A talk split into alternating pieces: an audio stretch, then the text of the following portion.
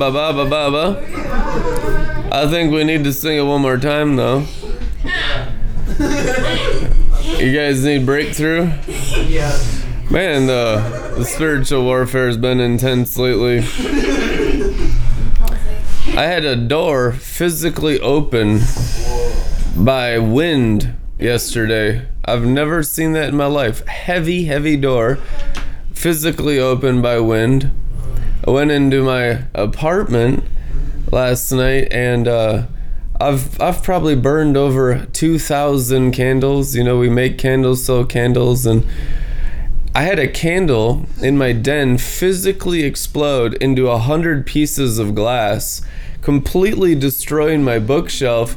There were glass shards several feet away from the candle. It doesn't even make sense. I don't even know how it's possible. It was like just a supernatural explosion. And then today, I mean, I've just, I don't even know where to begin with today. I don't even know how much I should tell you. But I mean, getting locked out of my apartment, um, having literally thousands of dollars of equipment stolen from me. Yeah, thousands of dollars of equipment stolen, and just uh, dealing with FedEx and lost and stolen packages and just the most bizarre things. And at the same time, getting locked out of my apartment. And when I'm locked out, because I'm looking down at my key fob and I'm like, that's not my key fob. I'm locked out and I'm I got all my packages stolen at the same time. and uh, it's just uh, incredible warfare. It's really actually quite astonishing, and we just want to give it all to our Prince Michael and our warring angels right now to deal with it. And as I'm locked out of my apartment, and just I got quickly back in, went through concierge and all this stuff. We ran into um, a notorious Jezebel at the same time and you just can't make this stuff up. I mean, the, the odds are one in a million. uh, someone that I know, and it just it was there's just a, the Lord illuminating the warfare against our arch nemesis right now, Jezebel, and um, and the Lord telling me, I mean, I don't even know this stuff. You know, you'd be surprised of how many people and how much has been stolen from Red Letter Ministries by this principality of Jezebel. It's beyond comprehension.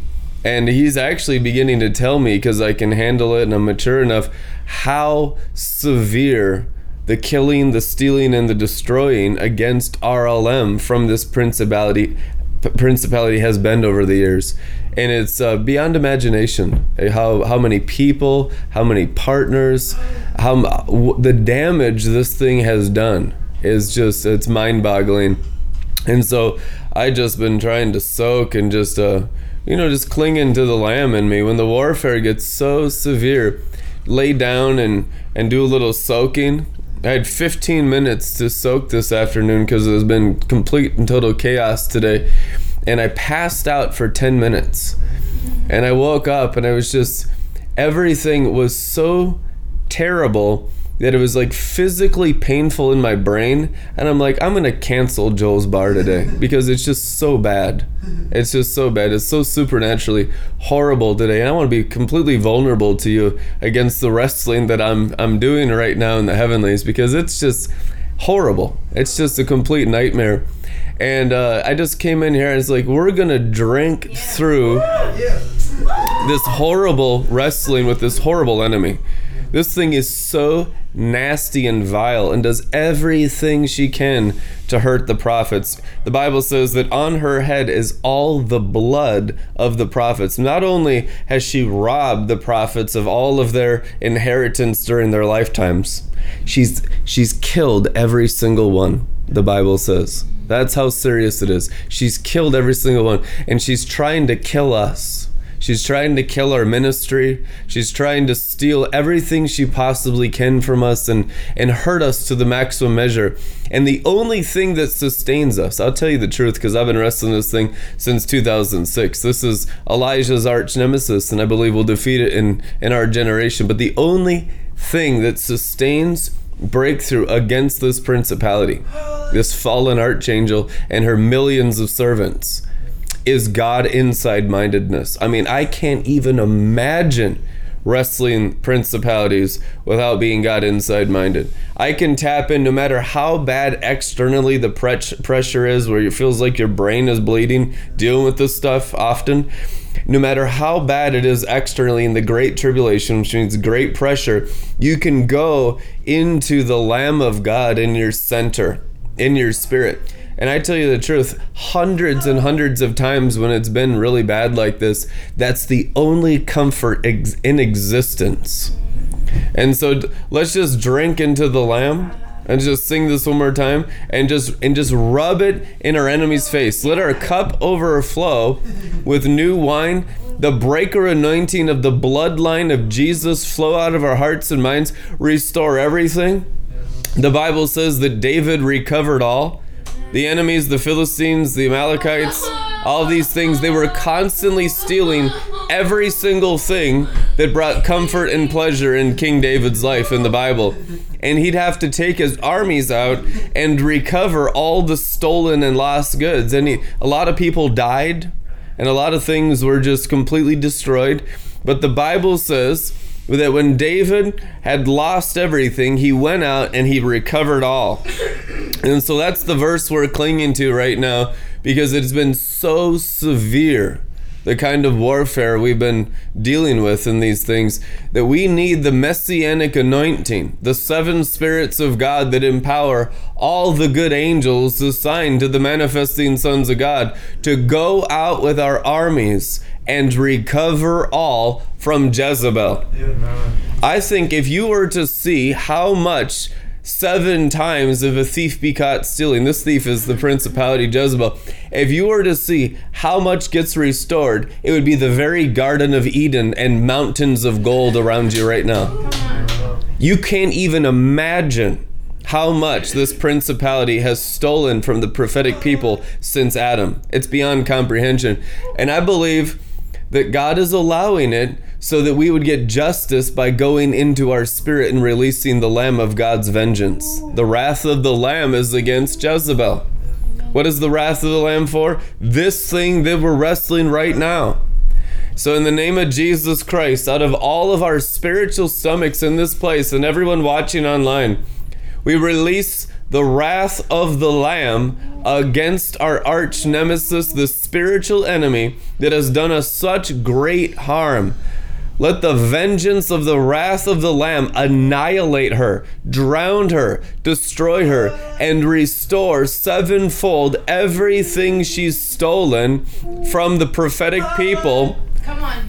In our hearts and the cloud of witnesses in our heart many of them dead because of her right now so let there be vengeance and restoration now towards the spiritual enemy in jesus mighty name Amen. let's sing it one more time Yeah.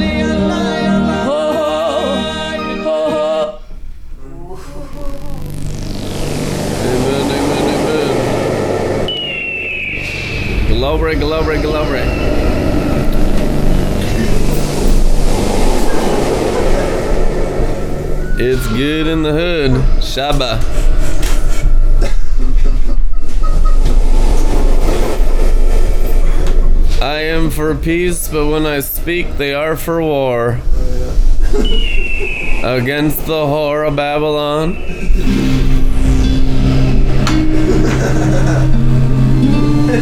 I mean, you gotta hate your spiritual enemies.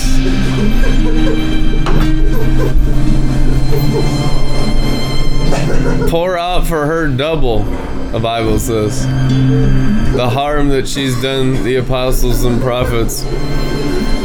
So we're gonna get into some serious vengeance. The Lamb of God is in us. And so, you know, you think about this is something real fun to meditate on. The ones that don't have the Lamb of God in them get the same external punishment all the way into their spirit into, into eternal damnation in hell. So we we're dealing with that external stuff, but the Lamb of God is in us, so we have eternal life and freedom and glory on the inside. This is why, oh my gosh. Can you imagine dealing with this stuff without Jesus on the inside? You'd be in hell. I mean, you'd be you'd be burning in physical Hades. I am just so thankful to have Jesus on the inside, because you're dealing with His enemies. You're dealing with spiritual wickedness, stuff that that left its domain, that really preys on Christians. And we have victory in Christ every day, no matter what we deal with externally. You look at, you know, Polycarp and stuff, you know, stabbed right through the heart and a dove flew out. Hallelujah. You know, Jezebel did that. Killed him. So, I believe this generation is loaded inside our spirit, inside your spirit, with the vengeance upon the murderers of the prophets. I believe we're going to build up our spirit to the place where instead of getting speared by these horrible antichrist spirits, we're going to spear them. We're going to skewer them. We're going to crucify them. and we're going to do it with the outpouring of the Lamb of God in our hearts. A people who effectively know how to give the battle to the Lord. It's one of the greatest spiritual warfare verses in the whole Bible. The battle belongs to the Holy Spirit. You ain't gonna have victory against stuff unless the Holy Spirit is warring against it. The anointing wars against wickedness, the anointing wars against darkness. This is sorcery, this is witchcraft. This is potent witchcraft of Babylon the Great that hates, hates the Holy Spirit. These demons hate the Holy Ghost, and the Holy Ghost hates them. Yeah. You need to understand the Bible says that I have hated them with perfect hatred. The oil of joy, which is the anointing, is poured on my head because I have hated wickedness. What's wickedness? Jezebel is the epitome of wickedness. It's you know why she's the epitome of wickedness? Because it's the greatest counterfeit of Christian spirituality. It's the closest thing to walking in the spirit but still being in the wrong kingdom. And it deceives the whole world, the Bible says. Babylon the Great deceived all nations. It deceives everyone on earth is deceived by it. The only way you're not is if you're in the resurrected one, no longer in the earth in your inner man. But because you have a temple done on earth, you're still gonna feel some of it. You're not gonna feel all of it. You're not gonna feel hell all the time. You might have to deal with it though, because you're the only ones capable of dealing with it. If you're dealing with it, it's because no one else can. God needs a temple. God's spirit moves on earth. The Bible says he sent out in all the earth Revelation 5 6, which means he has to use an earthen vessel. The earth is given to the sons of men, but the heavens belong to the Lord. So Lord's already got the heavens. He just needs the earth. And in order to take the earth and destroy these wicked, horrible spiritual enemies that destroy the nations, he needs to put on our bodies. The Bible says that the Holy Ghost needs a temple. We are the volunteers of our bodies in the day of his power. Psalms 110. And to sit at his right hand until all your enemies are a footstool for your feet means to allow the Holy Spirit to slaughter spiritual forces of wickedness through your bodies. What does it look like? A, a sharp two edged sword coming out of your mouth.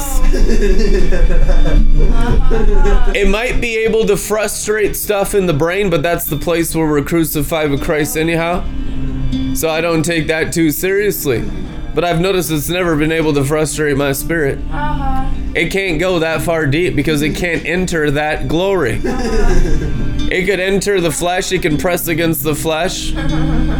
The Bible says we wrestle. Wrestling means there's physical contact. Uh-huh. But it can't go into your spirit because your spirit's full of glory. You win the wrestling match when you release your spirit full of glory all the way up through your heart and mind. I'm seeing Psalms 24. I want to read it to you because it's the key to spiritual victory. And I know you're all dealing with it, I can tell. Uh-huh. When the spiritual warfare is severe, half the people don't show up to Joel's bar. Oh. No explanation, it's just all at once. They don't even coordinate it. It's just half the community didn't make it tonight. That happens once in a while when the warfare is severe. All kinds of accidents start happening, stealing partners, canceling left and right. It's just full blown forces of hell trying to destroy the works of the spirit of prophecy. The spirit of prophecy only works through the prophets. So that's where the battle rages the most. Most people don't even have a grid for spiritual warfare until they get around the prophets and it's like, "Oh, this is the front this is the front lines." And people a lot of times will lose their minds. The only way you're going to make it in the front lines is if you're God inside minded. You ain't going to make it otherwise. Because your only anchor you have for your mind to be constant against this external force of confusion and just death, it's really like an angel of death, is by being able to drink out of your spirit like a fountain and cover your mind. And it will it will test you in your ability to drink when you don't want to, your ability to to laugh when you're feeling angry, your your ability to press into heaven when you're being tempted to manifest hell back towards hell, which is how the enemy gets people. When you sin against sinners or when you sin against the angels that sin, you know, like it says in scripture, bringing a foul word, word or something, a word curse against the fallen angel, but Michael the archangel didn't do that. It's it's speaking of playing within their kingdom. There's an understanding of how you win and it's it's hard sometimes. This is what tests the warriors to go from soldiers to champions is this kind of pressure that wants to make you bitter and angry and frustrated beat you down give up throw in the towel. And instead of doing that you just you thank jesus. And it's like it's hard because you just it's so miserable and there's so many things going wrong. And i i don't see the victory and the enemy is sitting on my head or something. And it's it could be way above your head. Doesn't have to be on your physical head it could be in the second heavens and the fiery darts are just raining down on you that is when you need to tuck your mind into your spirit most of all that is the critical point of getting your brain inside your spirit. Otherwise, guaranteed you will be carried off into Babylon. The fiery arrows come with hooks attached to the angels in the second heavens. Bible calls it ranged attack. This is how we lose so many people because their minds are not covered with the spirit of glory from their spiritual stomach, so you have no armor. And when it hits the brain, it hooks them and flings them away from the prophets, it flings them away from the prophetic. This is how you lose. Jesus lost people. Why? Because their minds were connected to the world, to angels of light and to worldly light that could hook into their brain and pull them away from the true light that was in the belly of Jesus Christ. There was his Father in him, the glory of the Father in him. You have to keep your mind attached to it in your spirit and around other people who are God inside minded. And then to get strength, and then you'll break through. You need a company. You can't take out a principality individually. It take a principality takes a company, a whole clan, a whole tribe. In order to take out Jezebel, you had the eunuchs, you had Elijah and Elisha both, you had Jehu, and a whole bunch of other stuff going on the horses and the dogs. It took a whole network to take this thing down. So, this is what you do you train up soldiers and warriors. And the main thing is wisdom because in the heat of the battle, it's not going to be a formula in your head, it's going to be wisdom in your heart. Because this thing just goes to zero right away. This is the first thing that shuts down. And it's just, you're, you're stripped of everything except for what you've developed inside your eternal spirit. And that's all you got for the battlefield. And so that's why you just constantly feed the spirit for the day of battle. He prepares the horse for the day of battle. He's preparing the soldier for the day of battle when you'll be tested in warfare in the areas of weakness in your mind and you will lose many battles, but you'll win the war if you cling to Christ in your spirit. You'll eventually win any battle you have in your life. But if you lose and you forget about Jesus in your spirit, you can actually lose the war. You can, a lot of people, when they face such external confusion, their minds never return back to Zion and they die in Babylon. That's ultimately what the enemy's trying to do to every single born again believer in the world.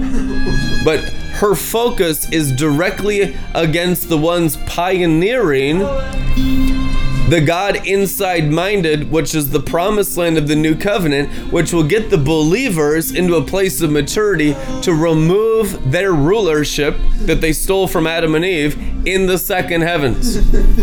So, third heaven is inside the belly of the believer. Second heaven is externally. That's he who's in the world. Greek word world, cosmos, second heavens. The Bible says, John 1 John 4 4, greater is he who's in you. The only thing greater than the second heavens is the third heavens. You know that full well. So the third heavens is in you, and it's greater than he that's in the world. Greek word world is cosmos, which is second heavens, which means bright morning star in you is greater than second heavens, angels of light that are in the cosmos. So this is these ranged attacks that we're wrestling against. And so we just want to, and oftentimes the Lord Jesus Christ, He'll mature you through facing this stuff. It cannot be avoided. You know, in the Final Quest series that I recommend everyone by Rick Joyner, the main emphasis is that you're born in an army. And a lot of people have the ragtag armor. Their swords are like made out of plastic or wood. And the the further you got to the front lines, the better the armor and the better the weaponry got, which is the more spiritual the people were. The more prophetically accurate with the word working in their spirit, that their the word of God had formed oh. You know, like young light beings. the reason why it's ragtag in the outer court and the inner court's a little better, not much, it's because there's still so much carnality. There's still so much brain. You know, even just posting such an obvious truth that mental ascension is demonic. E.W. Kenyon had two messages God inside mindedness and how evil mental ascension is. Those are the two main enemies of a, of a believer after they're born again. God outside mindedness will destroy your life after you're a Christian, and mental ascension will destroy your life after becoming a believer in Jesus Christ. You're only victorious if you're God inside minded and you spiritually ascend. So the temptations are God outside mindedness and mental ascension, which is what Jezebel's main strategy is to take out all believers, even if they're into the Holy Ghost and all that stuff, all the charismatic stuff. You can still be bewitched and be a total servant of demons and be charismatic. Clearly written in the Word.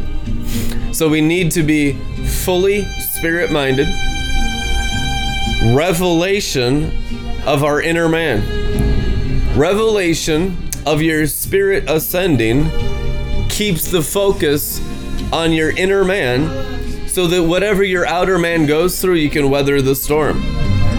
Because if the temptation is externalism and you're not interested there, you can't eat from the tree of knowledge. Tree of knowledge is not possible for someone who understands the new covenant. The tree of knowledge cannot defeat someone at certain levels of revelation. It can irritate them. It could steal all their partners and finances. It could steal all their FedEx packages. It could do a lot of stuff in the world, but internally, it can't steal the inner man. What's formed in the spirit is storing up treasure in heaven where, where moth and rust do not destroy. It is written. So, this is the main priority, and that's what frustrates these angels the most. Jesus called them angels. He didn't even call them demons most of the time, he called them angels because that's what they are. And most people think they're good angels, but they're bad angels. Very, very bad. So, you just buckle down. And how do you win the war? Psalms 24 is about winning spiritual victories. The earth is the Lord's and the fullness thereof, the world and they who dwell in it.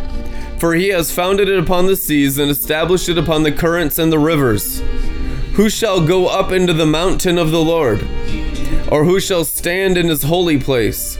He who has clean hands and a pure heart, who has not lifted himself up to falsehood or to what is false, nor sworn deceitfully. He shall receive blessing from the Holy Spirit and righteousness from the God of his salvation. This is the generation description of those who seek him, who inquire of and for him, and of necessity require him, who seek your face, O God of Jala, Jacob, Selah. calmly ascend. Selah means to calmly ascend. Lift up your heads, O you gates. This is where it gets good and be lifted up, you age abiding doors, that the King of glory may come in. This is how you begin winning. You ain't gonna win without this. The King of glory is what wins everything against anything. Okay? Who is the King of glory? The Lord strong and mighty. The Lord mighty in battle. Lift up your heads. The key is, though, the King of Glory comes, you lift up your head. That external force has got you sad and depressed and prostrated and, you know, broke down. But now the key for the King of Glory, who comes in like a flood to deal with this wickedness, is you have to lift up your head. David, dealing with spiritual enemies, would say, Why are you downcast, O my soul? Lift up the my countenance and rejoice my soul in God. He'd have as a spirit being, he'd have to tell his soul to lift up. you have to tell your mind that this external stuff, you're gonna defeat it. That's why you need revelation. You know, the enemy only works through the weak points of our soul and our mind. Soul is your heart, and your brain is your mind. So, those two weak points is where the enemy destroys believers and causes terrible oppression and, and just terrible sickness, terrible poverty, all kinds of horrible things that Satan imprisons believers. And it's biblical. Revelation says that Satan will imprison many believers, will get imprisoned by the devil. But you'll have to endure. The endurance to the end is the ability to lift the head. And that's why Paul, dealing with continuous opposition, uh-huh. what does he say? Rejoice always. You know, when you are dealing with this external wrestling, rejoicing is often the hardest thing to do. That's why the discipline of a great soldier uh-huh. is drinking in the midst of external wrestling against the angel Wormwood. It's the name of the star that fell from heaven. The name of Lucifer is wormwood bitterness. which means it's that sourness of orchestrating events through sorcery that tries to steal the joy through men and women, through sinners, and you know, like Mr. Smith in the Matrix. These demons can just hop inside people and do stuff against you. Car accidents, stealing your blessing, all kinds of crazy stuff. I get messages every day about the, the things that people go through wrestling the enemy. Stealing their finances, bank account stuff, fraud, uh, just accidents, mistakes, uh, just the craziness of different relationships and people around in their life. Oftentimes, the manipulation of finances is a huge one here. Anything to make you lose faith and lose your integrity and your morality and to get into some kind of compromise. And it's to steal your peace and it's to steal your purity. It's to- and you know what? The only thing you got is Jesus. That's what it comes down to. You be dealing with this stuff. You don't have you can't do anything else against this stuff. There is there is no psychology for this stuff. All you have is faith in Jesus inside your spirit.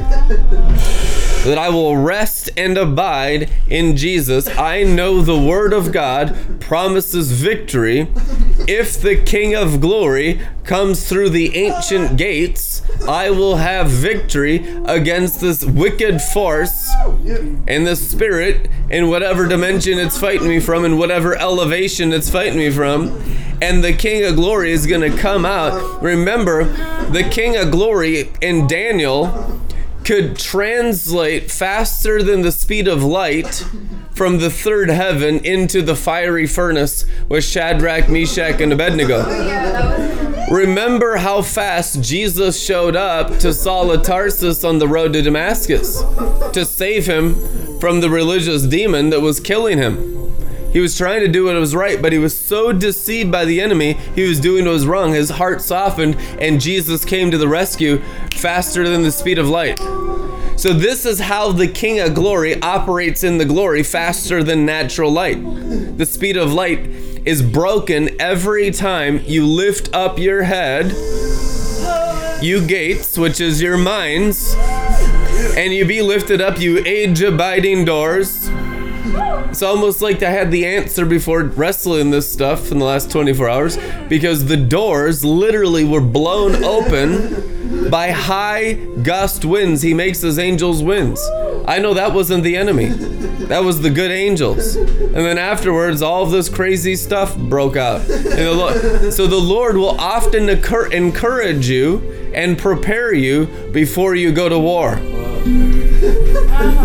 He'll warn you. He'll give you warnings. There will be blessings. He'll a feast, and then the stuff is gonna happen. You're gonna have to go through it. What did Jesus Christ say to to Paul in Acts?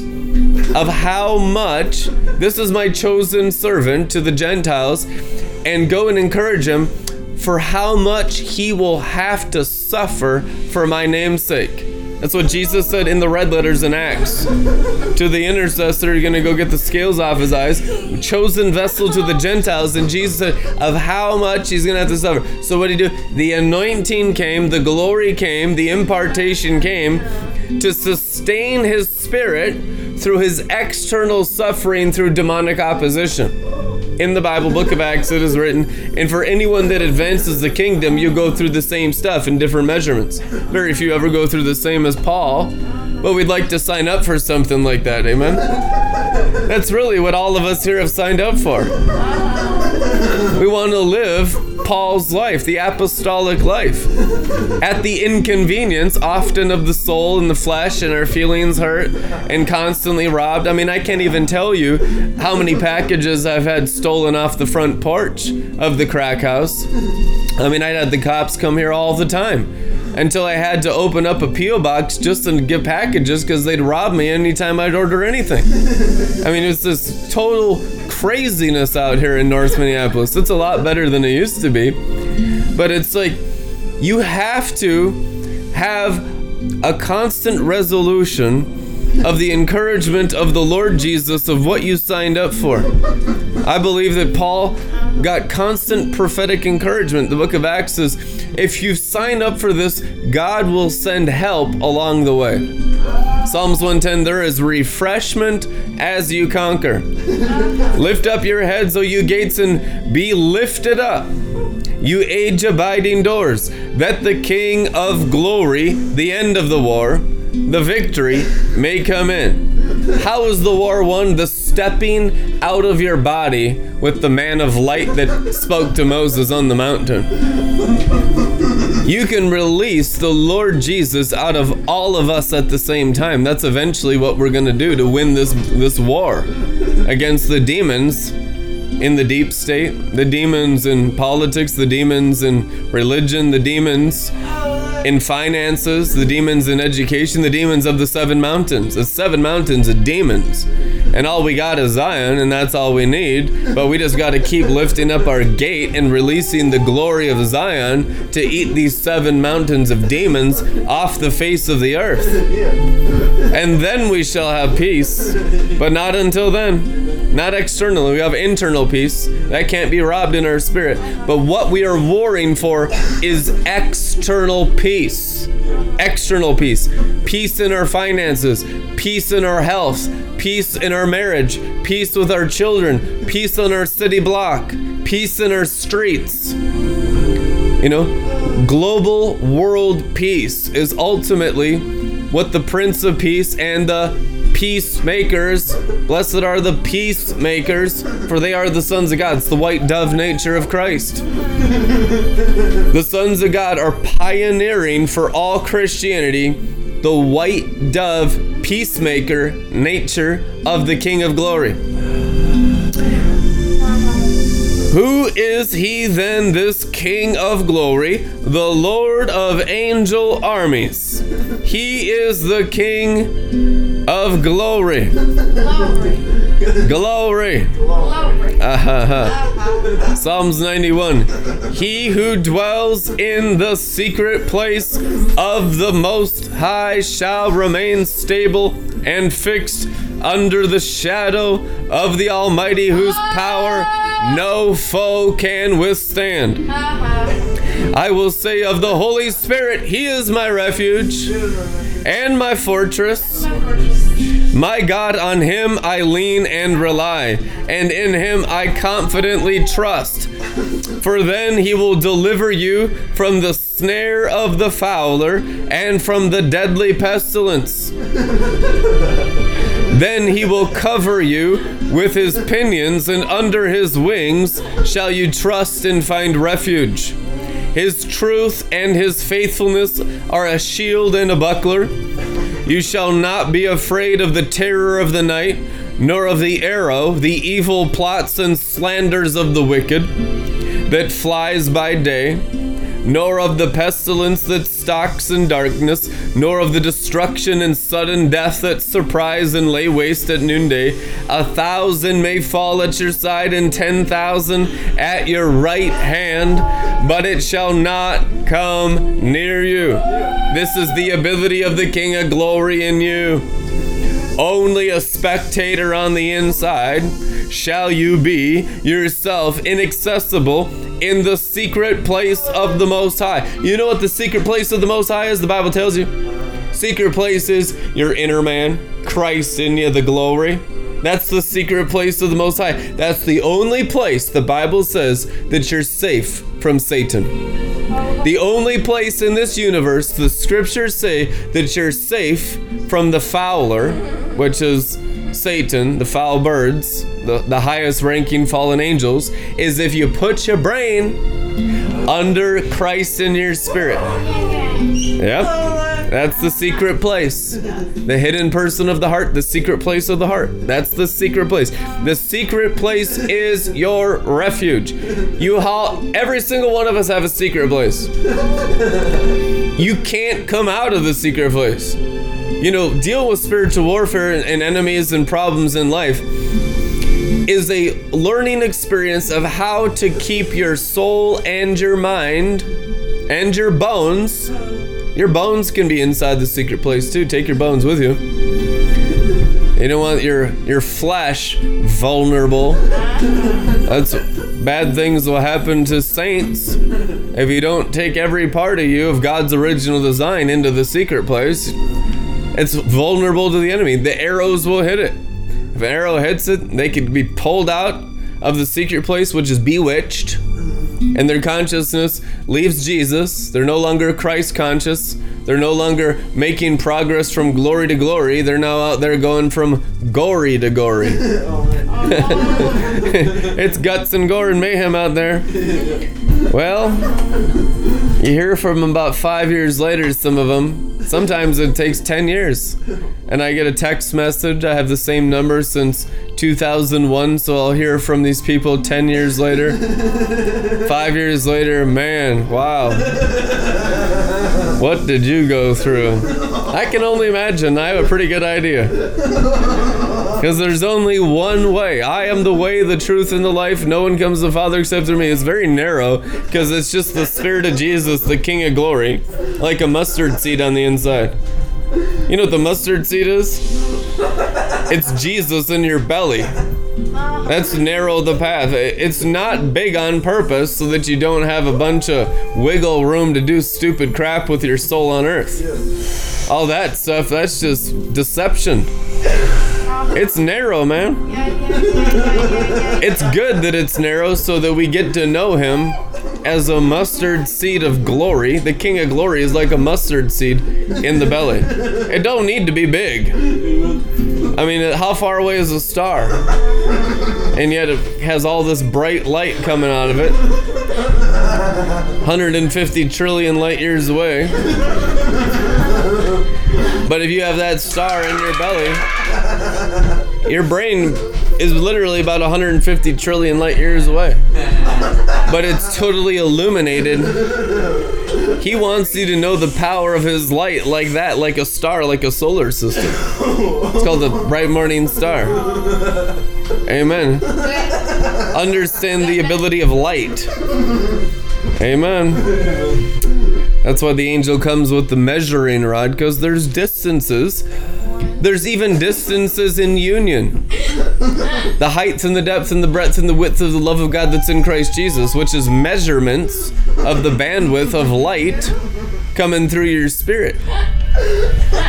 There's measurements in union. Because you have made the Lord your refuge and the Most High your dwelling place, there shall no evil befall you, nor any plague or calamity come near your tent. What's your tent? Your body. Wow. Tent. Your spirit is the tent for your your mind. Your tent is your spirit covering your mind. What's the tabernacle or the tent of David? God's heart covering the human brain. Uh-huh. Tabernacle of David.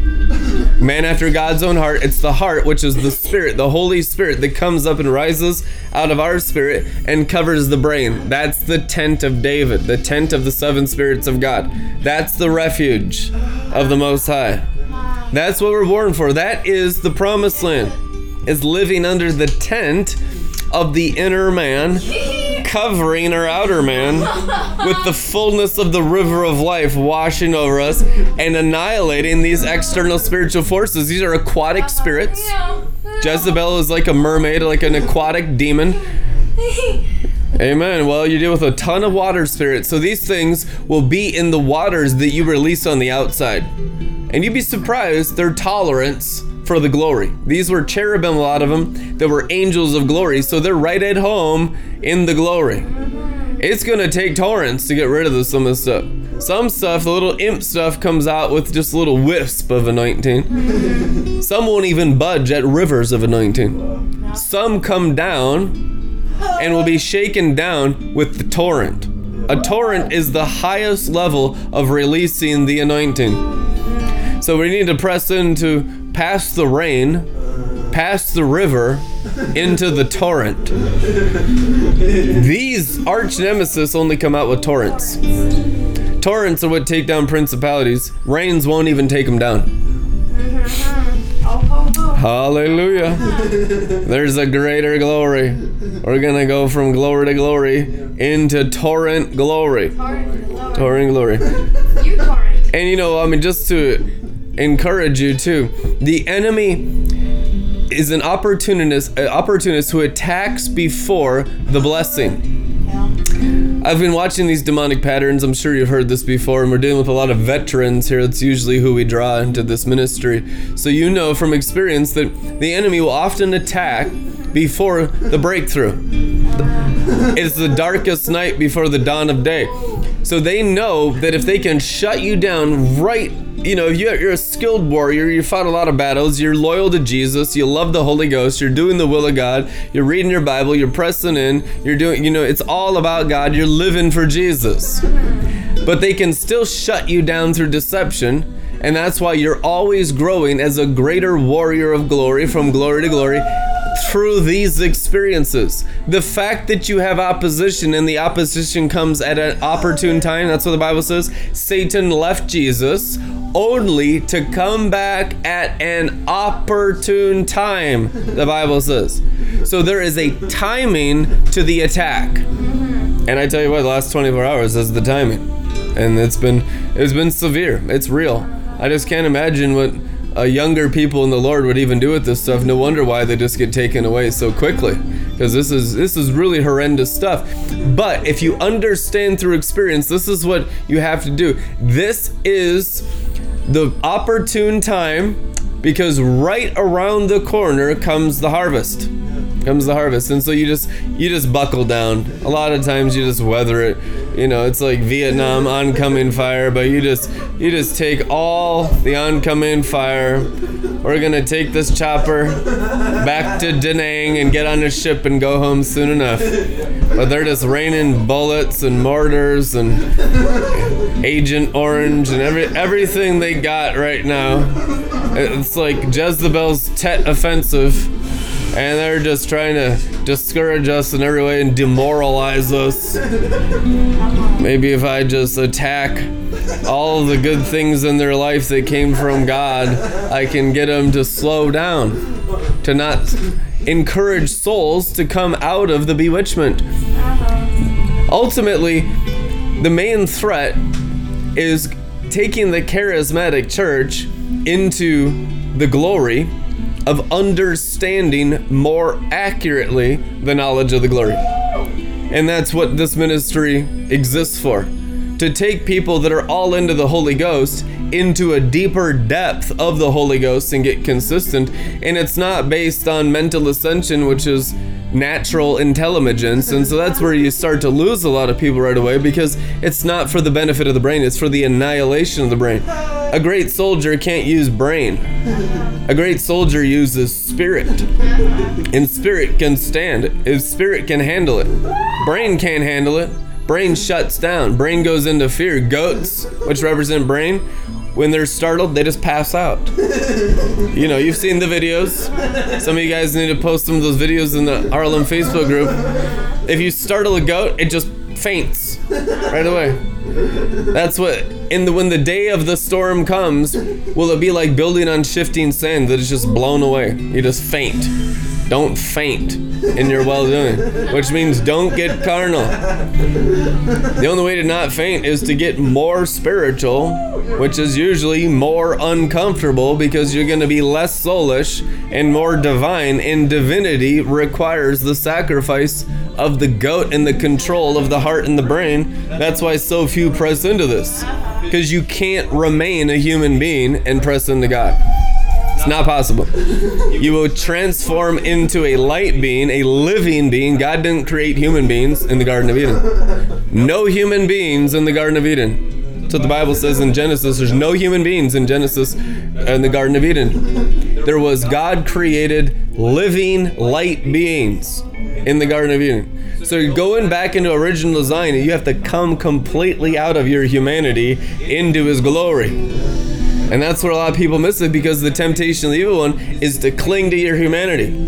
What's the enemy fighting? Temptation for the believer, for the Christian, usually tongue speaking charismatic, that's on the verge of becoming a more mature huios out of the teknon of the soulishness into the huios of the righteousness of a spirit being standing up in full spiritual stature, hitting the mark of the high calling in Christ Jesus, which is living as the angel of the Lord, the King of glory, in union all the way through the heart and the mind, not just buried down in the belly, but that seed, that mustard seed, developed into the full blown tree of glory, the tree of life, which is a mighty warrior.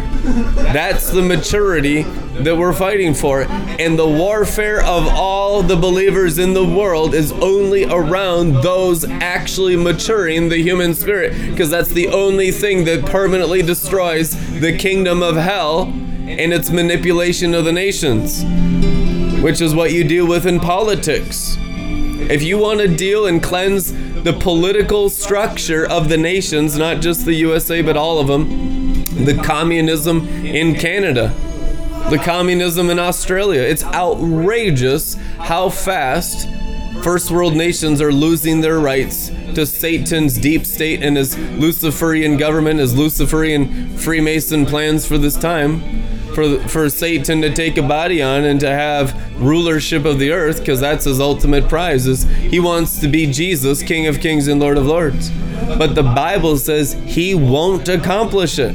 The antichrist will not be successful. Why? Because of the teaching of the prophets empowering the believer's spirit to conquer the goat in their own souls. It's good teaching that will destroy the antichrist it's good preaching that will empower your spirit to destroy the Antichrist. It's meals for the spirit that it's like those uh huh moments, like, whoa, okay, that's it. And you begin to divide asunder soul from spirit in your own members, and you begin to see how the spirit is superior to the soul. When you begin to discern spirits, which is wisdom, which is separating soul, flesh from spirit, divine, that is the beginning of wisdom. That's the beginning of training in righteousness. Until then, it's just a lot of times it's just information about God into the brain, which won't benefit you. It'll make you puff you up in pride. And then it's all about what you know and not about how bright your spirit glow, which is not in the heavenly flow. It's a total falsehood and Jezebelic counterfeit of true spiritual development that deceives the whole world. So we're doing damage to it. I'm encouraged by the warfare. That means we're doing everything right. Amen. It's true. And they rejoiced because they suffered for the name. And they said, Don't teach this stuff anymore. When the demon possessed children of Satan, the Sanhedrin, teachers of the law and Pharisees, you hypocrites and brood of vipers, when the vipers shut down the apostles, they rejoiced because they recognized the kingdom of hell was noticing their work in destroying the kingdom of hell. So it's encouraging. You don't want to get so distracted on the warfare. You want to stay focused on the King of Glory and just releasing Him.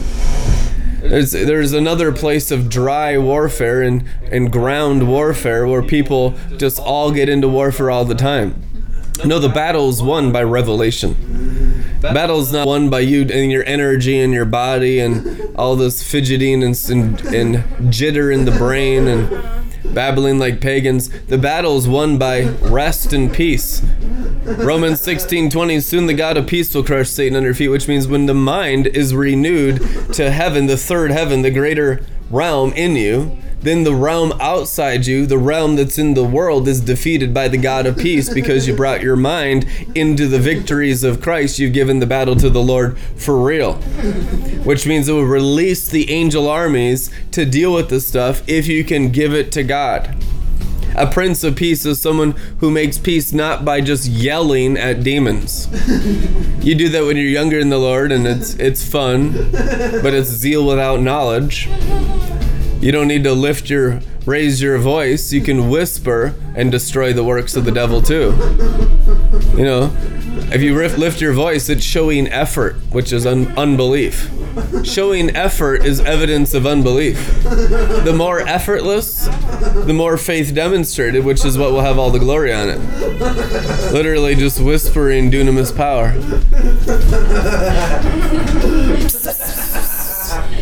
Be, be raised from the dead. Which is some weak little whisper, but it has all the strength of the mighty rushing wind. Amen. Yep. When you whisper, the spirit shouts.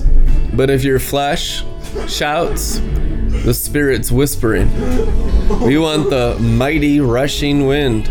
We want the strength of the spirit at the cost of the weakness of the flesh. When I am weak, he is strong. But if the flesh is strong with all kinds of loud, boisterous preaching and teaching and praying, that just means your faith is really weak and really small.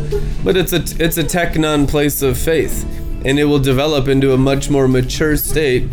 And this will have to develop in entire cultures and systems. And you know, people will get defensive about where they're at too, which is fallen angel pride in them. Like, uh, all I've ever known is shouting, hooting, and hollering Christianity. And some of you are just, you know, timid and shy, and God will actually stretch you. You need to shout because you're boxed in. You know, the, what the Holy Ghost is interested in, his name is the Father of Spirits, is getting your spirit in a place of maturity, having dominion over the animals in the garden. That's what Genesis says. Original design was Adam and Eve created having dominion over animals, which is dominion over flesh. So sometimes it's a shout, sometimes it's a whisper. It's whatever manifestations necessary for your spirit to conquer your flesh.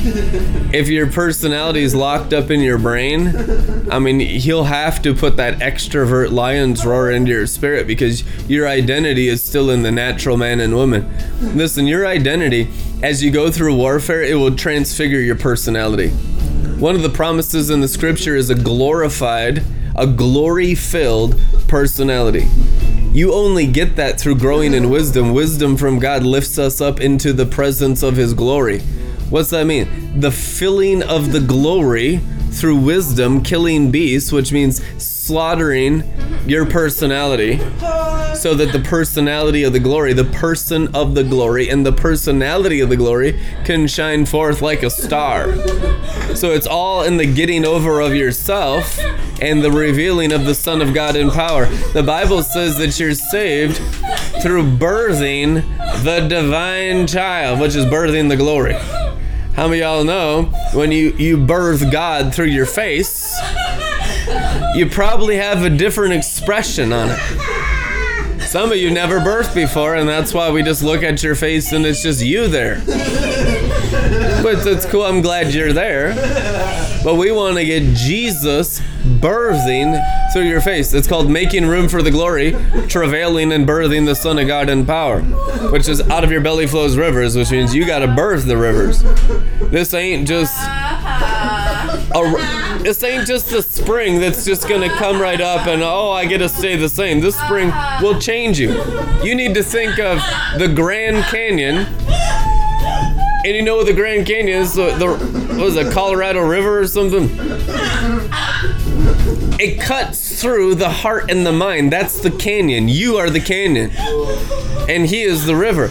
Notice how there's like nothing left. It's just a grand canyon. If you go all the way in the glory and want to release him, especially if you're more in front line opposition to enemy forces, which is really, you know, where the most mature prophets and apostles on the planet are, which is wrestling principalities. You know, the most mature prophets and apostles on the planet wrestle principalities every day. You know that? Killing beasts, which is the wrestling of the enemy forces on the mountaintops. It's called the seven headed beast. We'll get to that too, because I'm going to read Revelation later, 17. But you need to hear this right now. Because you have made the Lord your refuge and the Most High your dwelling place, which is God inside minded. Just everyone say God inside minded. Christ in me. And lay hands on your belly. Christ in my belly. The hope my brain realizes the glory.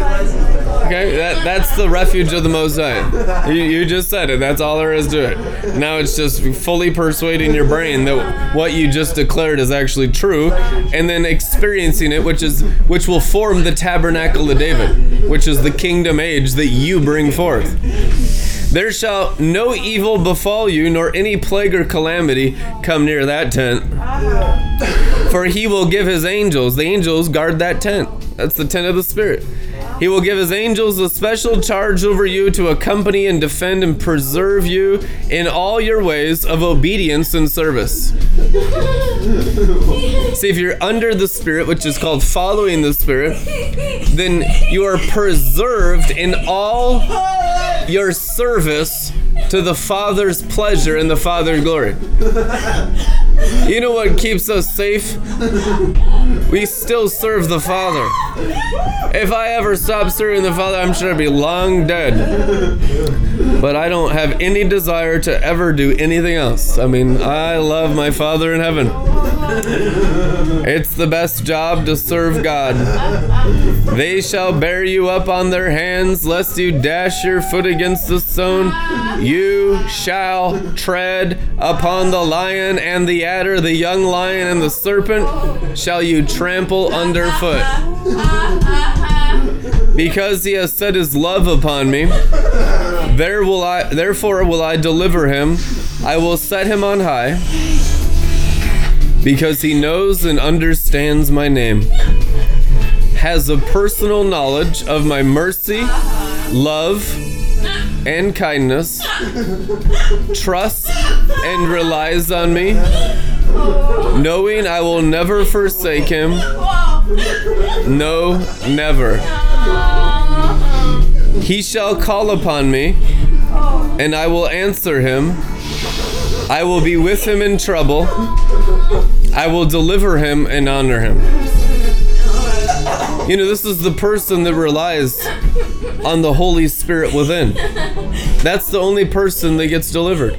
Notice that 10,000 fell at his right hand.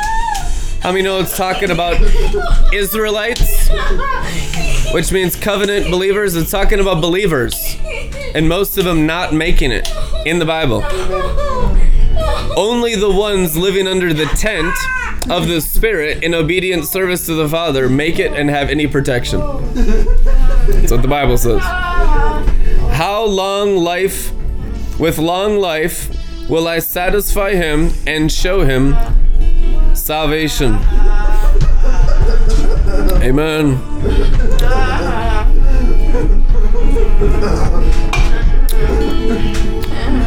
Glory. Glory, glory, glory. Oh, Jesus. Yep, we're growing in wisdom. For all of you newbies out there, read the book of Enoch. You need to learn an apostolic vocabulary. It's not complicated, but there are words that Jesus uses, a biblical vocab. Now, animal is beast, and in order to have a promised land, Revelation says there needs to be an erasal of beast, of animal, which is flesh consciousness, for spirit consciousness, which is the mind controlled by the spirit, peace with God that crushes Satan under feet. Romans 8 and Revelation is written. So there's a language spoken amongst the mature, Apostle Paul says in Corinthians, that's called wisdom. Wisdom is a foreign language, and you can't speak it when you're born again. You can only learn it by killing beasts, mixing wine, and preparing spiritual feasts for your spiritual part of you, which is right here, right under your heart, in the invisible wind, the 21 grams. You eat right into your spirit. You eat right into the invisible part of you until the invisible part of you is visible to your mind. Uh-huh. You eat until your spirit is visible to your mind, which is called the pure in heart see God. So this is everything after you're born again.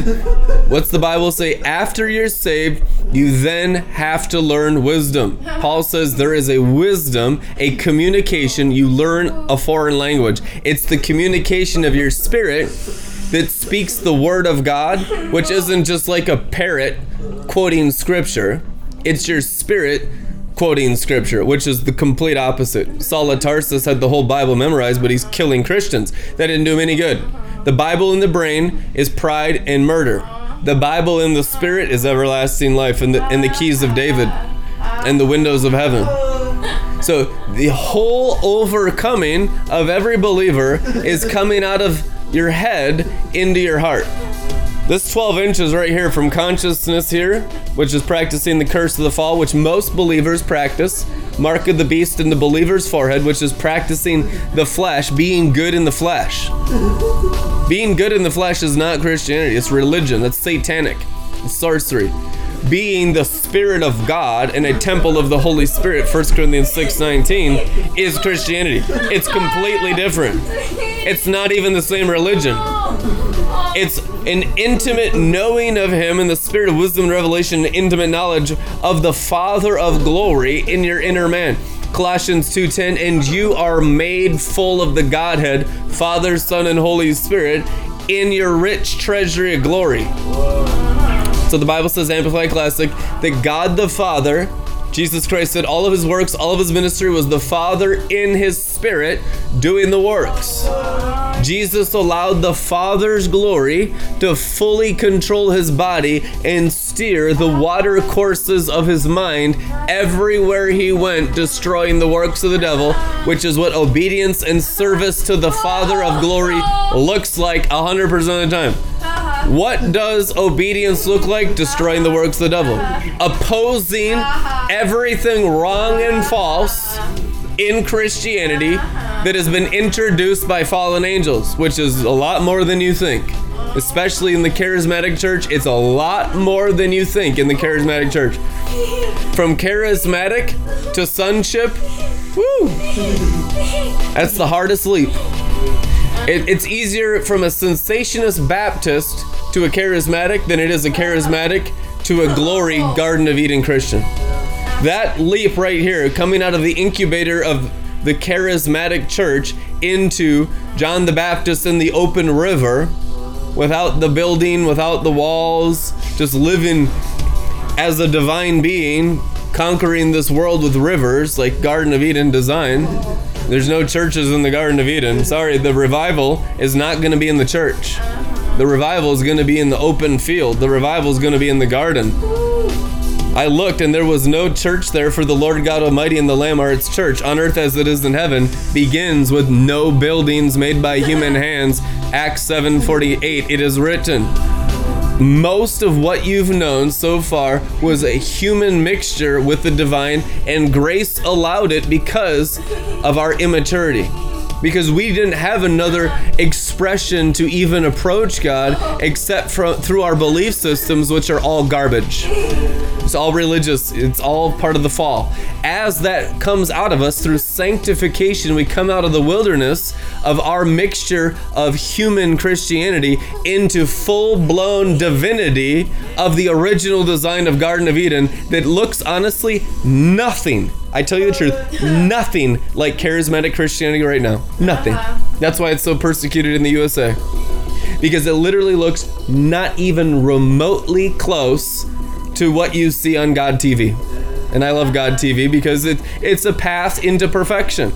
You don't beat up the path. You just, as guides, as prophetic guides, prophets are the guides into a greater glory, which is the impartation of wisdom. All the wisdom that's here came through the prophets of every generation since Adam. And Adam was a prophet. So the wisdom is the guide to keep going from glory to glory and not settle. Don't settle for church. Keep growing in the glory. And the walls will melt down, the ceilings will open, the heavens will open, there will be spiritual ascension, and you will face mental ascension.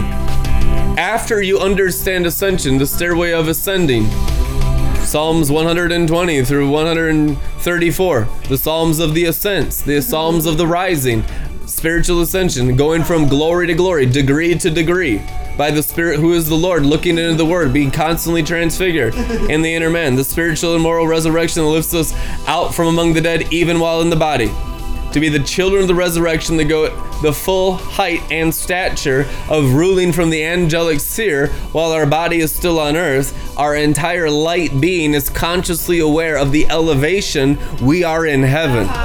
Which is your current rank in the armies of the living God right now. So you see God, which is you see where your spirit is in God. Amen.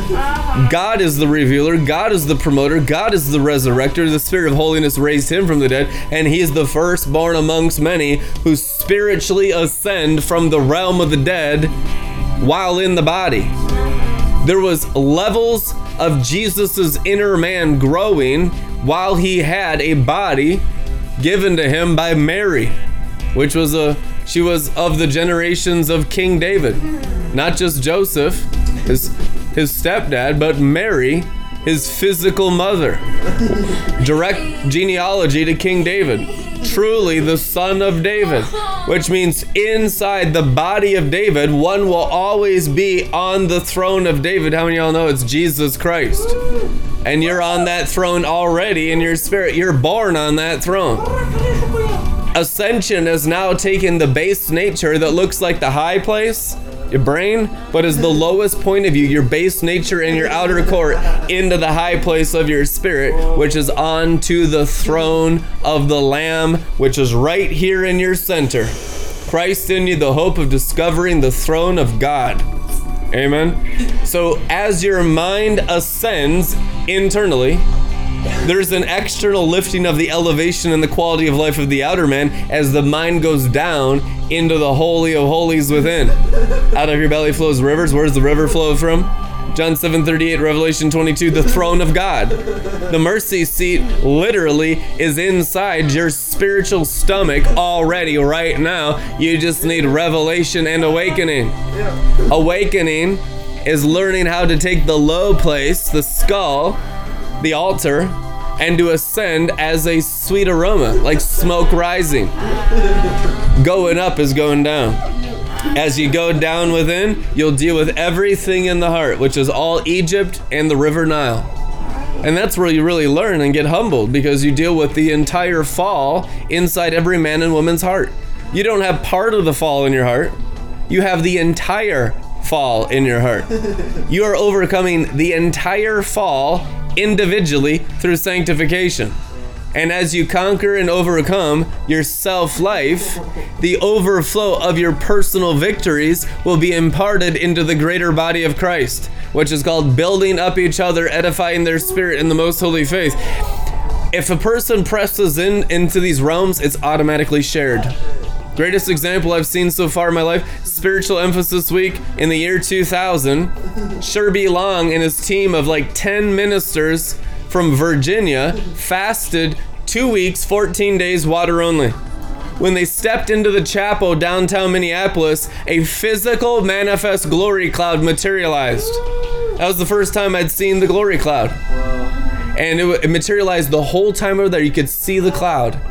So all of their pressing in and, in a 14 day water fast was shared with every believer's spirit automatically, even though I didn't fast today and I was eating cinnamon rolls in the morning. I didn't have to do anything. Like, thank you. That's why you give some people rewards. I didn't have to do anything for that. Thank you for fasting for 14 days. I'll take my cinnamon rolls. And I still get the same blessing of the same cloud and all the same impartation. Oh my gosh, it was incredible. And that's when I got the Goliath sword. That's when Sherby laid hands on me and I went out and f- fire just went through me. Fell like down on a cloud of fire and then this this cylinder came down from heaven in an open vision and I saw Goliath's sword go right into my spirit in the year 2000. True story. And that's why when you read those books, they said the Goliath sword, sword was already missing from Satan's armory. They wrote it after I'd received it in heaven. That's right. And we're we're using it. Amen. It's going pretty good. It's gonna get a lot better. It's still the early days, and Saul still has all the numbers, and Saul still has all the finances. Saul still has pretty much the whole nation of Israel, which is all believers. But the armies of David and the mighty men outside institutionalized Christianity, outside the four walls, in the river, in the open field, were taken over. That's why Mike Bickle said the expression of Christianity be utterly transformed in one generation. This is it happening before your eyes. And most people don't like it. But you're going to like it because it's way better, but it's just uncomfortable because we've been taught wrong. And we think we're right, but we're stubborn and deceived, and we all got a lot to learn, a lot of humility. Got a lot of crucifying to do of the carnal mind, a lot of crucifying to do of Egypt and the- the Nile in our hearts. It does get better the more you die. Uh, You only experience a greater life through a greater death. Only in the greater life, through a greater crucifying of the soul, will you ever have more revelation that's actually real revelation. Like Jake and Rebecca were saying last night on their broadcast, a lot of people have fake revelation, mental ascension, false revelation. You know, Jezebel's a dealer of false revelation. It's very tempting because it looks like true mysticism. That's why Jesus spoke at like a third grade level vocab. Just to make sure that you wouldn't mess it up. That you'd have to stay as little children. God, when God came to earth, he didn't speak fancy, he spoke dumb. Matthew, Mark, Luke, and John, the red letters, if you take all the red letters in the New Testament, it's about the equivalent of a third grader. Some people say even maybe a kindergartner, depending on how smart they are, you know. Probably more like a third grader for us. Maybe maybe a 12th grader. I don't know. That's pretty advanced for me. I can't even I can't even pronounce the 300 words. And the reason is is because the spirit just needs to learn how to speak wisdom and it's game over. If the spirit speaks at the same vocab as Jesus at 33, which was only a vocabulary of 300 words, and if your spirit speaks that, you're fluent in wisdom. And from there, the sky's the limit. But to get rock solid in wisdom, you just need the same vocab of the red letter ministries. That's what it's about the vocabulary of wisdom as your spirit talks. When you're born, you are trained for the flesh to talk. You learn an earthly culture, you learn an earthly language. Even if you know 15 languages, won't help you at all. The only language that will help you eternally, which is wisdom. And if you don't learn it, you pro- you forfeit your whole soul for eternity. So after you're born again, the spirit learns the word of God to communicate as spirit talking, which is called the mind of Christ, which is divine intelligence. And it's not getting fancy. It's not getting smart. A lot of unlearning. It's getting crucified and for your spirit to learn how to talk. And that's why Moses stuttered. Because it was this spirit talking. He got trained in Egypt, educated in Egypt, which is getting real fancy in the occult, which was, you know, today, soulish Christianity is the, the epitome and the pinnacle of the occult. That's why you wrestle with this stuff so severely. You're dealing with the pinnacle of occult when you deal with carnal Christianity. It's the beast talking. Every word out of the brain is blasphemy. That's what Revelation says. If it's not spoken out of the water, the voice of many water, if the water's not talking, and if the river's not talking, it's hell, necromancy, Egypt, and Nile, crocodile, bloody Nile oh. and all of those crazy hieroglyphics coming out of a person's face and they're calling it God. But it's those ugly storks, the foul bird, the crocodile men. That's the channeling of the realm of the dead. You know, in Egyptian necromancy, you want to you want to pick on this stuff, but it's what it is is Christianity of the soul. Egyptian necromancy is Christianity. You have to ha- be in the covenant religion, just like the Old Testament, in order to be a son of the devil. Who did Jesus didn't call Caesar the son of the devil? He called the leaders of the covenant religion the sons of the devil, which means you have to be in the covenant religion to be a child of the devil. That's what Jesus said in the Bible. Awfully quiet in here. Hallelujah. But it's truth anyhow. Which means you have to believe the same stuff God believes, but in the realm of soul and selfishness. Which is why we struggle so much because we have such a feast of the occult and the highest level of occult in soulish Christianity after we're born again. It is the danger zone, man. That's why most people don't make it and they go right into sorcery. You get born again and then you get into soulish sorcery, Babylonian, Egyptian, natural earthly Christianity, which is the whore of Babylon and Babylon the Great. But a spiritual minded people dealing with this stuff and a predestined foreordained group of priests. We're going to pioneer the way to take it down. Jesus said it'd be like the days of Noah, which means it'd be like one versus a billion. There were a billion people on earth in Noah's day, and one guy took them all out. He said that that's how it's kind of gonna be. Jesus said his second coming would be like the days of Noah, which means there will be a remnant that'll be God inside minded, spiritual intelligence, developing the light being, and the everyone else will just be soulish, which will be everyone else will be in the whore of Babylon. Everyone will be carnal Christians. They'll be lovers of self. They'll have a form of godliness, deny the power thereof. They'll be into all the gifts of the Spirit, but not have union and intimacy in their own spirit. You can do the gifts, irrevocable gifts, without even salvation. The Bible says you have to know Him, be intimate in your spirit, in order to practice the real covenant truth. Woo! Uh-huh. Amen. Uh-huh. And it is life and death. Uh-huh. And it's it's an eye opener. One of the seven angels who had the seven bowls then came and spoke to me, saying, Come with me, and I will show you the doom, the sentence, the sentence, the judgment of the great harlot, idolatress, who is seated on many waters. Waters often represent nations. She with whom the rulers of the earth have joined in prostitution. Remember who this book's for now? To the kings and priests of earth. So, who are the rulers of the earth? This is an antichrist, it's believers. Whom the rulers of the earth have joined in prostitution, idolatry, and with the wine of whose immorality, idolatry, the wine of madness, which is the wine of the soul, versus the wine of gladness, the wine of the spirit. There's two wines in the garden. Jesus was offered two wines on the cross. You're offered two wines every day the wine of the tree of knowledge and the wine of the blood of Jesus. The wine of a little child and the wine of a grown up adult. One will kill you, the other one will humble you. Amen. Wine. Intoxicated on the tree of knowledge. And the angel bore me away, wrapped in the spirit, into a desert wilderness, and I saw a woman seated on a scarlet beast that was all covered with blasphemous titles, names, and he had seven heads and ten horns.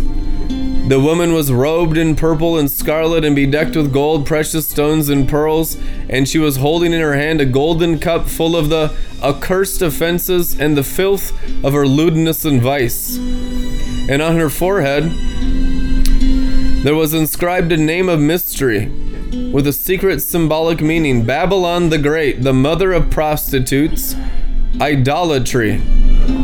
Prostitution, idolatry. What's what's Jason Upton say? The biggest idol is self. The mother of selfishness. Woo! And of the filth and atrocities and abominations of the earth. I also saw that the woman was drunk, drunk with the blood of the saints, God's people, and the blood of the martyrs who witnessed for Jesus. And when I saw her, I was utterly amazed and wondered greatly. But the angel said to me, Why do you wonder? I will explain to you the secret symbolic meaning of the mystery of the woman, as well as of the of the beast having the seven heads. Now remember, seven heads of the beast. Remember, Teresa of Avila, the seven interior castles. It's the soul completely controlled by the carnal mind. So if the soul is controlled by the brain, the Bible says that you're at war against the spirit. But if the brain is controlled by the spirit, the soul is filled with the seven spirits of God. So a believer is either a seven headed beast from a lack of the circumcision of the heart, or the believer is filled with the seven spirits of God. And the contrast is getting greater and greater of who has the seven spirits of God in their soul and who has the beast. It needs seven heads because the soul is seven interior castles. Come on. The beast that you saw once was, but now is no more, and he is going to come up out of the abyss, the bottomless pit. You know what that is? The flesh realm. The realm of flesh is the bottomless pit, the brain realm. And the inhabitants of the earth, whose names have not been recorded in the book of life from the foundation of the world, will be astonished when they look at the beast, because he once was, but now is no more, and he is yet to come. In other words, this person got circumcised of heart. That's all there is to it. Revelation, as complicated as it may sound, when your spirit is full of wisdom, is very simple. Very simple. Profound revelation, but simple revelation. The brain complicates things. That's why it's the realm of Babylon, which is the word for confusion. Babylon, directly translated into English, means confusion. But in the spirit, everything's simple. That's why Revelation can only be interpreted by the spirit beings of the sons of God who communicate in wisdom. This calls for great wisdom, which is the ability to understand the word in your spirit. That's what Revelation requires to understand it. You have to live as an angel. If you're not living as an angel, a spirit being full of wisdom, it's a sealed letter. And the interpretation is utter stupidity. Uh-huh. This calls for a mind to consider that is packed with wisdom and intelligence. It is something for a particular mode of thinking and judging of thoughts, feelings, and purposes. The seven heads are seven hills filled with the world in the soul, upon which the woman is sitting, and they are also seven kings, five of whom have fallen, one still exists and is reigning, and the other seventh has not yet appeared. And when he does arrive, he must stay but a brief time. And as for the beast that once was, but now is no more, he himself is an eighth ruler, king head, but he is of the seven and belongs to them, and he goes to perdition. Also, the ten horns that you observed are ten rulers, kings, who have as yet received no royal dominion, but together they are to receive power and authority as rulers for a single hour, along with the beast. These have one common policy, opinion, purpose, and they deliver their power and authority to the beast. They will wage war against the Lamb, and the Lamb will triumph over them, for he is Lord of lords and King of kings. And those with him and on his side are chosen and called elected and loyal and faithful followers. And the angel further said to me, The waters that you observed where the harlot is seated are races and multitudes and nations and dialects, languages. And the ten horns that you saw, they and the beast will be the very ones to hate the harlot, the idolatrous woman. They will make her cheerless, bereaved, and desolate, and they will strip her and eat her flesh and utterly consume her with fire. For God has put it in their hearts to carry out his own purpose by acting in harmony and surrendering, surrendering their royal power and authority to the beast until the prophetic words, intentions, and promises of God shall be fulfilled. And the woman that you saw is herself the great city which dominates and controls the rulers and the leaders of the earth. Then I saw another angel descending from heaven, possessing great authority and the earth was illuminated with his radiance and splendor. Release that angel, amen. Yeah. And he shouted with a mighty voice, She is fallen. And you know, another name for she is fallen is Jezebel is fallen. Mighty Jezebel is fallen. She has become a resort and dwelling place for demons, a dungeon haunted by every loathsome spirit, an abode for every filthy and detestable bird. For all nations have drunk the wine of her passionate unchastity, and the rulers and leaders of the earth have joined with her in committing fornication idolatry, and the businessmen of the earth have become rich with the wealth of her excessive luxury and wantonness. I then heard another voice from heaven saying, Come out from her, my people, so that you may not share in her sins, neither participate in her plagues. For her iniquities, her crimes, and transgressions are piled up as high as, as heaven. and God has remembered her wickedness and her crimes and calls them up for settlement. Repay to her what she herself has paid to others, and double her doom. Give Jezebel a double portion of doom in accordance with what she has done in Jesus' name. Amen. Uh-huh. Mix a double portion for her in the cup she mixed for others, to the degree that she glorified herself and revealed in her wantonness, lived deliciously and luxuriously, to that measure impose on her torment, anguish, tears, and mourning. Amen. Tears and mourning, yes. Woo. Since in her heart she boasts, I am not a widow, as a queen on a throne I sit, and I shall never see suffering or experience sorrow. So shall her plagues, afflictions, calamities come thick upon her in a single day. It's the day of our spirit. Pestilence and anguish and sorrow and famine, and she shall be utterly consumed, burned up with fire. For mighty is the Lord God who judges her, and the rulers, the leaders of the earth who joined her in her immorality, idolatry, and luxuriated with her, will weep and beat their breasts and lament over her when they see the smoke of her conflagration. They will stand a long way off in terror of her torment, and they will cry, Woe and alas, the great city, the mighty city, Babylon, in one single hour, how your doom, judgment has overtaken you. See this as the conquering of the soul, because that's exactly what it is. It's the conquering of spirit versus soul, portrayed in awesome language. And Earth's businessmen will weep and grieve over her because no one buys their freight cargo anymore.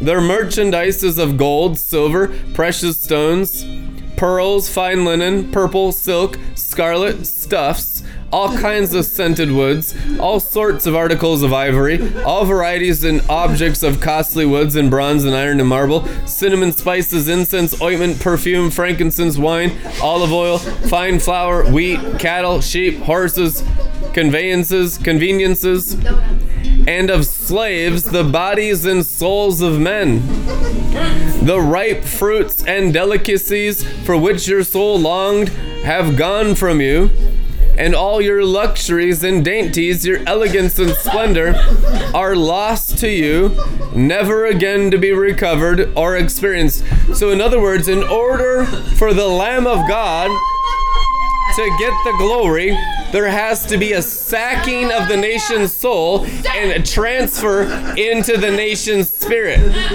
That is repentance and worldwide awakening.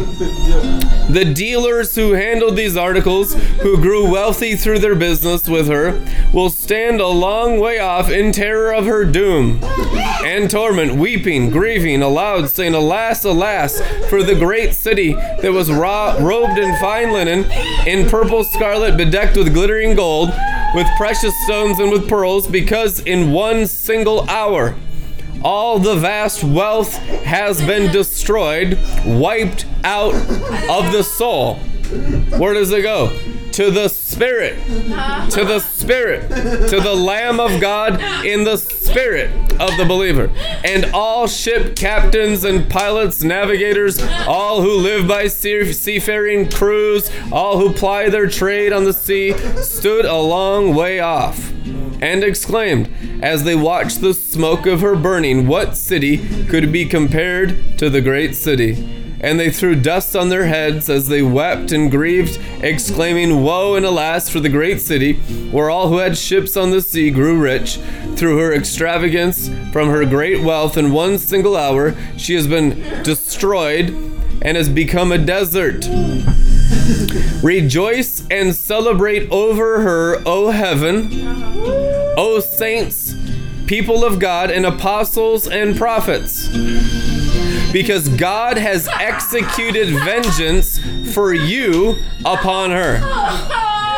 Which means the most spiritual people, The Bible says the most spiritual people on this planet Earth are the apostles and prophets, and it's because of their spirits that she and soul is judged. I have executed judgment upon the soul dimension because of the spirits of the prophets. And a single powerful angel took up a boulder like a great millstone and flung it into the sea, crying, With such violence shall Babylon the great city be hurled down to destruction and shall never again be found. The soul will never again have any leadership over the earth for the spirits of the apostles and prophets that build up all the spirits of the nations shall rule over the earth forevermore. Understand that's clearly what's happening. The sound of harpists, minstrels, flute players, trumpets shall never again be heard in you. And no skilled artisan of any craft shall ever be found in you. And the sound of the millstone shall never again be heard in you. And never again shall the light of a lamp shine in you. Zero soulish leadership forevermore. And the voice of the bridegroom and bride shall never be heard in you again. No more soulish marriages. For your businessmen were the great and prominent men of the earth, and by your magic spells and poisonous charm, all nations were led astray, seduced, and deluded, soulish. Takes poison and magic to practice soulishness. All of it destroyed. How? By the spirits of the apostles and prophets, is what it says. And in her was found the blood of prophets and of saints and of all those who have been slain and slaughtered on earth, which is soul destroying spirit. Never again will soul destroy spirit. Spirit will rule over soul in divine love. That is the tabernacle of David. In Jesus' name, amen. Uh-huh. oh, oh, I forgot to put it back on live. Well, I got the last part on live. And I'm pretty out of it tonight, but that was wonderful. Thank you, Jesus. You guys want to bless this ministry? Click the donation links in the description section. I love you guys. We'll see you tomorrow. Amen.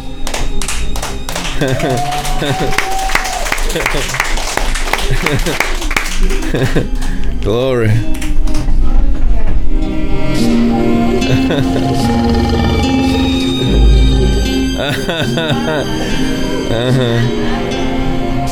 Get the podcast.